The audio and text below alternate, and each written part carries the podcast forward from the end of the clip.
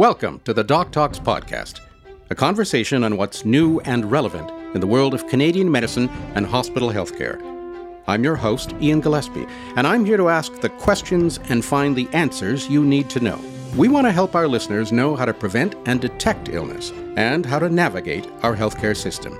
Be sure to subscribe to the Doc Talks podcast to stay up to date on new episodes and follow us on Twitter at St. Joseph's London or visit sjhc.london.on.ca slash podcast.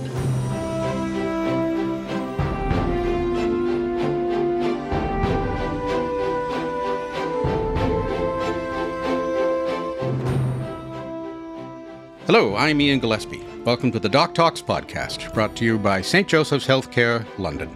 On today's episode, we're talking about the specialized healthcare services available for older adults in London and area.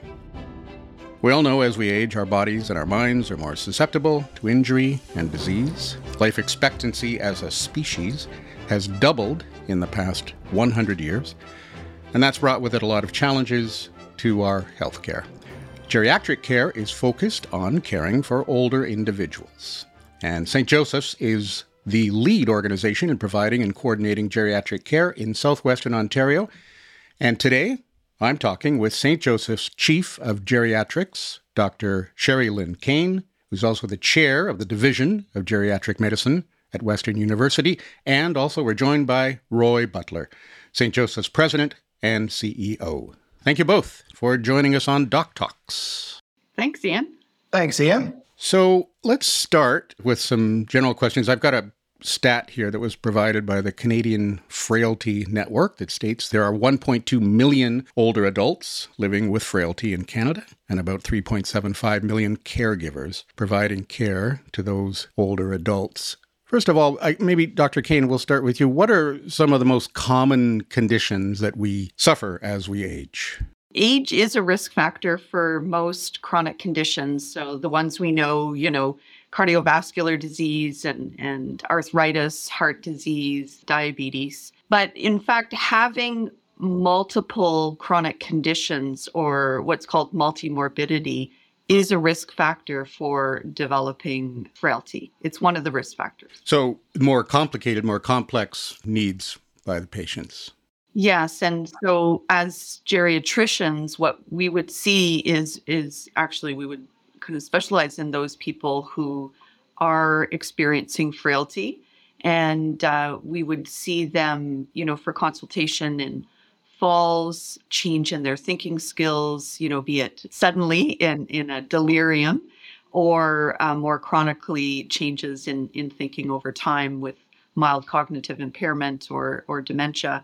So we those are just some. I mean, continence is another area that, you know, is more common as we age, causes a lot of difficulties for individuals and does impact function. So these are all of the um, kind of syndromes or some of the syndromes that we would see people for. Right. And what kind of services does a geriatrician or a geriatric team offer that's different than other areas of medical care? So, what a geriatrician would do that that is a bit different is uh, we would do what's called a comprehensive geriatric assessment. So, we would look at each of the domains of a person's medical conditions, you know, especially the interplay of those conditions. Uh, we would look at medication issues, psychologic, social, functional, and also how the person, if they have a caregiver, how the caregiver is doing. And we would do an assessment of the person's kind of overall status according to those different areas. And then, you know, develop a plan in accordance with the patient's uh, values and priorities that's kind of the starting point for uh, geriatric.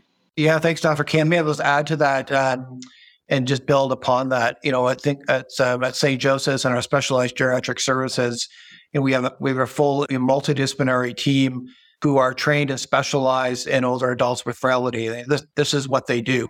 Um, this in uh, in some other organizations, specialized services this would not be an area of specific expertise necessarily for the team and see the, those individuals both on an outpatient basis so people who would come to the hospital for a consultation or a visit also in the community. So seeing uh, individuals in their home mm-hmm. um, and where they live to provide consultation and expertise to, you know, support them to live higher quality of life and more fully at home, as well as we have specialized beds for people who do need an admission as part of their care journey. That we also have that expertise um, in house. And the other, you know, area that makes us specialize is we uh, have a mandate not just on providing clinical care, but on training clinicians. Um, so, an educational um, mandate as well as conducting research in the areas of frailty and in geriatrics. Hmm. And Roy, obviously, you're you're speaking about the the Southwest Frail Senior Strategy. Is that right? You were uh, you took leadership of that in 2019, designed to uh, improve outcomes and experiences for older adults. Do you have an idea of how many patients or individuals you process at St. Joseph's through the, the, the frailty program? Uh, well, what I can what I can speak to is certainly the growing number that we're seeing in our community, right? And uh, sort of that aging demographic we're seeing across the system. Um, so the number of individuals over the age of 65, uh, it's more than you know, kind of tripled in the last three to four right. decades. Today, approximately one in five are over the age of 65. In the next 25 years, that will become one in four. So 25% of our, of our population. And those age 75 and over who, who have a higher incidence of, of frailty is even growing at a more accelerated rate. So we are certainly seeing that happen um, across our system we are uh, we've been a long-standing what we say is a regional geriatric program. So there were regional geriatric programs that were set up across the province years ago, and um, usually affiliated or always affiliated with also an academic university. So in our in our case, Western. Um, and had that role of providing um, regional expertise, support, training, consultation, planning of services uh, for the region. There is now a uh, provincial geriatric leadership Ontario is what's called across that provides uh, guidance now across Ontario related to this, with still specialized geriatric services regionally. And so for us, we're we're that regional player in the Southwest. But to your to your question, Ian, in addition to that, the former local health integration networks came to us and asked us to provide leadership on planning services for the Southwest for older adults with frailty.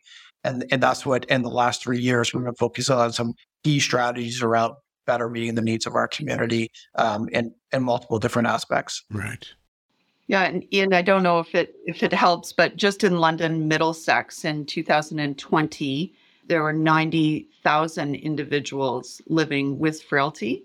And for 2030, that's projected to be 124,000.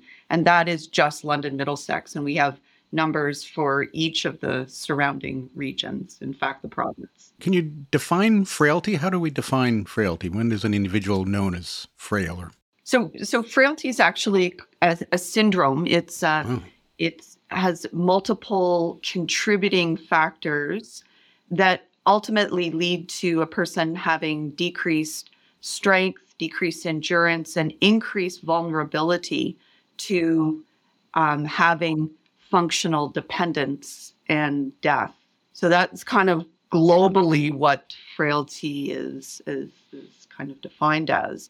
But it's that vulnerability to uh, changes in any kind of health or mental health or psychosocial, you know, just a a change can tip someone experiencing frailty to a greater level of, of dependence and, and kind of poor outcomes. So, at what point then do we know whether it's a family member or the individual themselves that they need to see a geriatrician? What's that sort of tipping point?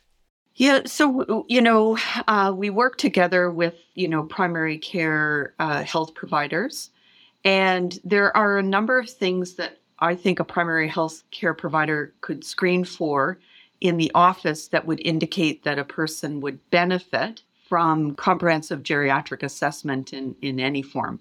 And so things like um, unintentional weight loss, changes in mobility or falls, family or friends reporting changes in cognition, the person becoming more functionally dependent in ways that they weren't before, people presenting to hospital multiple times or all of a sudden the primary care provider seeing issues with medications that they had not seen before. All of these are I think, markers that the person would benefit from comprehensive geriatric assessment. Right. And how does one then go about accessing this specialized care? Well, we, we do need uh, the referral of a physician or a nurse practitioner. And we're very fortunate to have the, the geriatric uh, ambulatory um, access team or the GAT team uh, run through St. Joe's. It's really the kind of screening and triage team for geriatric services, not just medicine, but geriatric services across our region for both St. Joe's, LHSC, and the regional partners. And Roy, maybe you can speak to the work being done in the regions. Too. Yeah, no, thanks, Dr. Kane.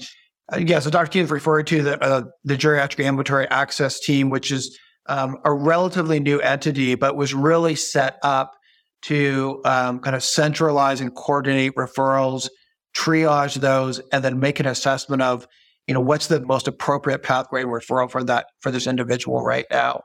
Similarly, the work we're doing in the Southwest Frail Senior Strategy is setting up coordinated intakes for the various kind of sub regions around us. And so, again, one point of access, triage, look at what the needs of the individual are, and then start to make those appropriate referrals, which really just reduces the amount of time people are, are spending going through that process and gets them to those uh, services in a more efficient way. And, and I imagine that for many patients, I mean, as you said, it's this kind of all these symptoms, these complex symptoms come together. So the care strikes me would be in many cases very, very long term. Is that fair to say? Dr. Kane is shaking her head, but it's not like I just go because I got a broken toe and it's done, right? Well, I mean, it really, really depends because right. sometimes there is one or two kind of crucial contributing factors that can actually be reversed and a person's uh, health status improves significantly. Other times, uh, people, you know, require kind of a longer treatment plan, always done in conjunction with, you know, primary care. But you know, then they may have another episode where they require like a repeat comprehensive assessment, and that may be in a different part of the system. So I, I would say it's it's an ebb and flow, and it really okay. does depend on the contributing factors. I don't know what your thoughts are, right? Yeah, Dr. Kane, I w- certainly uh, variability in terms of kind of what that need is and and who's needed. But I I take your point, Ian, that it is you know it's not like breaking your ankle, right? Where where the the course of treatment's fairly standardized and time limited, and you know you're going to be back on your feet in a certain amount of time especially for those older uh, individuals with multiple comorbidities and uh, multiple conditions. And in that case, yes, we're talking about a longer term uh, plan that's going to sort of more um, multifactorial, I guess, um, in terms of supporting those individuals. Yeah. Right. So, Dr. Kane, what about, and I've encountered these individuals in my own family, of course, and perhaps we all have, a family member, you realize that they're medical needs and concerns are growing, but they are reluctant to seek or accept care. They either are in denial or they're just stubborn or they don't want to change. How does one deal with a situation like that? Mm-hmm. Well, so there could be multiple reasons that a person does not want to seek assessment. And, you know, that could be born out of fear and it could be born out of actually um, decreased insight, which is our brain's ability to recognize our own kind of strengths and weaknesses. Mm. And so if we don't recognize truly, we're not in denial, we simply do not recognize that there's a problem, why would we seek an assessment for something that we don't really perceive exists? Which is a bit different than denial. And I know this trips right. families up quite a bit. There are people who have had you know, difficult experiences in the past with the healthcare system and um, have, you know, a real reticence. And and so I think first of all, empathy and understanding would be mm. would be my my first suggestion. Trying to find out a little bit more about that resistance, and then um, maybe working with a healthcare provider who knows them the best that they may have a, a greater level of um, comfort with but there's also a group of people who feel that the changes that they see are simply due to aging and there's nothing that can be done about it. Mm-hmm. Like that's just the way it is. Right. And uh, that's probably one of the more common myths that I uh, try to dispel because there are often a number of things that could help to either reverse completely, slow, or optimize things for both the patient and perhaps the caregivers, such that they are going to be experiencing a better quality of life. And that's what you know we aim to do with the assessment. Oh, well, that's good to hear. I, the pessimist in, in me just comes out, and I think, well, it's all downhill from here, right? But speaking of myself, but it, it, it, it, does not have to be all downhill from here. And the uh, I think to Dr. Kane's point, the importance of the family as part of that circle and, and or, or, whoever the caregiver may be um, in those situations to ensure you know a you're getting a full picture of what's going on but also getting a more informed path about what those options are for the individual going forward as well. You know, I've, I have my own I have my own family member who, uh, despite despite that they should have uh, been in a different living situation that would have been safer for their physical health, you know, just weren't going to leave their home until they needed to, and unfortunately, wait for that kind of critical incident to happen before that it forces upon them. Um, but so it's really just trying to in the for, up front right? Start to identify what are those um, decisions that maybe would help inform a better quality um, as you go forward, and not to be afraid of it, but to just be aware of it and and to work with the family uh, in those decisions. And Roy, are we? I've heard this phrase that well, everyone uses the phrase as an analogy, but there might be some tsunami of care needed for our aging population. Are are we prepared, and particularly at St. Joe's and elsewhere, to deal with this coming need from our older individuals? Yeah, so tsunami, I would say it's an appropriate term um, in terms of what you know we're we are already seeing and what will continue to grow over the next uh, you know two decades um, as more and more higher percentage of people a greater number of people are in that category of 65 and over, 75 and over. And it also forms a greater proportion of our overall population. So, as I mentioned earlier, going from one in five to one in four um, over the next two decades. A couple of challenges, and Dr. Kane, I'm sure, will uh, you know sees this on the front the front end uh, front line um, as well. But uh, one is just our health human resources um, and the availability of both geriatricians, geriatric psychiatrists, care of the elderly physicians, uh, interdisciplinary, you know, physios, OTs, nursing, the the gamut right now. Where we are provincially is we have some of the highest vacancy rates in in in healthcare right now than we've had the last kind of four or five years. And we need to continue to invest and grow that pool to meet the need of our aging community. One of the other areas is uh, suitable options for housing for hmm. individuals mm. as well. So, assisted living that's affordable and accessible, um, supports in the home that allow people to uh, um, live successfully at home through home and community care and community support services. And for some, they're going to need a long term care environment where there's greater nursing hours available, greater supports available. But for a number of individuals, they could still live successfully at home if we had more options and supports in the community to uh, support them at home. So investment in long-term care, but also investment in supports to um, have people live successfully at home in different environments around assisted living are, are required to uh, to meet the need of what's going to happen over the grow over the next uh, two decades. But Dr. Kane would welcome your your insider on that as well. Yeah. So I, I mean, I agree with everything. I, I think the one thing that our healthcare system, for sure, and uh, our society in general, is going to need to grapple with is is the degree of ageism that exists, and uh, you know there there is a, a, negativity and you know kind of a blanketing of. Uh, you know, I, always say that the, the group 60 and older, which is, a, you know, an arbitrary chronologic cutoff that, you know, is used more for population health uh, research, that group is one of the most heterogeneous groups in all of our population brackets. And so, yes, specialized services and, and housing options need to be there for the group most in need. But we forget that the older adult population is first of all incredibly resilient and i would suggest more resilient than than a lot of the other age groups and they're a resource. They're an amazing resource. These are people with time and talent that I don't think I don't think it's appreciated. I don't know. I'd be interested in anyone else who who uh, could uh, talk about you know what it's going to take to move the needle on that. But um, you know, I'm on the steering committee for the Provincial Geriatric Leadership Ontario, and the the we're we're trying to look at this resilience project because we do need to change the perception that you know anyone with white hair and a blue gown is going to be a drain on the healthcare system. Or no hair. That keeps you safe for longer. That's just for my own benefit.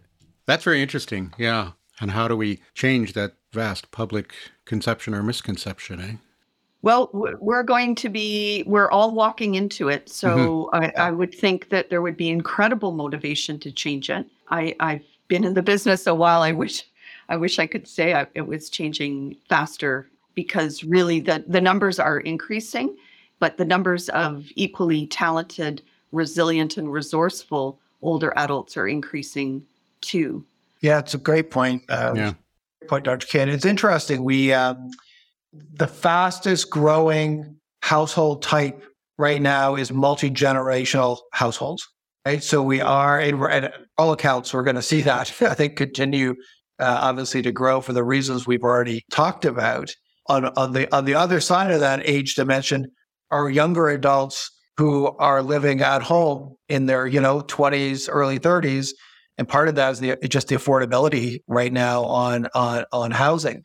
But that sets up these multi generational households and in other parts of the world a support system, right? And and and an interplay where the older adults in that family are seen in a way, Dr. Keenan, I think, as you're saying, as having experience, knowledge, expertise, guidance, advice in terms of how we should we should all be living that we need to uh, kind of continue to tap into as well.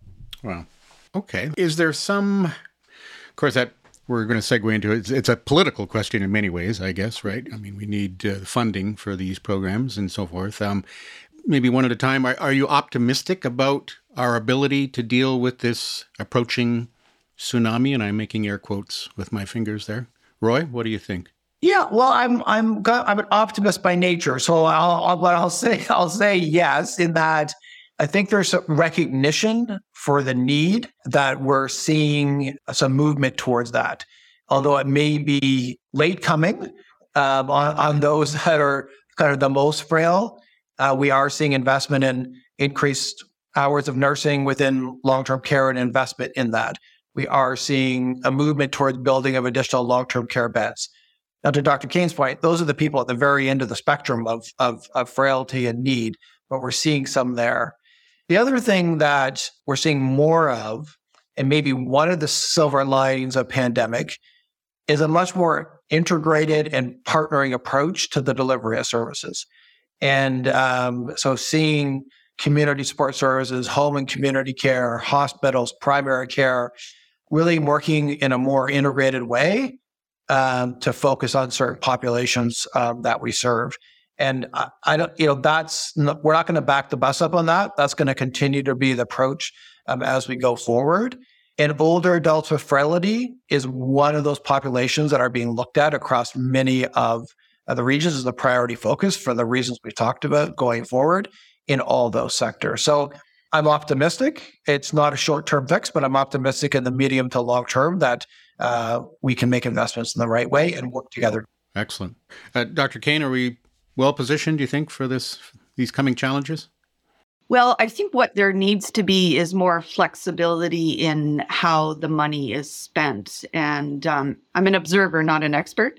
That it's we need to think less about buckets and more about how can uh, money allocated be spent in the most effective way. So, you know, for instance, if you know hospitals are not funded for X program, but X program actually keeps more people, you know, receiving the care that they need in their homes and not in hospital, then that is an overall win for the patient, first of all, and the system, secondly, because, you know, so I could give lots and lots of examples, but um, you know, I, I just I hope we can get to a point where at a government level there's more flexibility in the buckets of of money uh, that really truly help to provide that integration uh, even more so that Roy was talking about. Yeah, you're right, Dr. Kane. But part of it is the funding mechanisms need to support um, that integrated approach. And um, we're not there yet as a system for sure. And at the same time, I do see even our frail senior strategy, know, our steering committee sitting around that table for the Southwest has representation from every subregion and from every sector. And people come to the table not territorial, but looking at system solutions for how do we serve our older adults with frailty better um, um, as we go forward. And I think that will continue to be continue to strengthen. Excellent. Well, I think we've uh, we've touched on a lot of the issues, and we've uh, raised a lot of questions, and hopefully we've we've uh, answered some too. But uh, I want to thank you both, Dr. Kane, Roy Butler, for joining us on the Doc Talks podcast. Thank, thank you. you for the opportunity.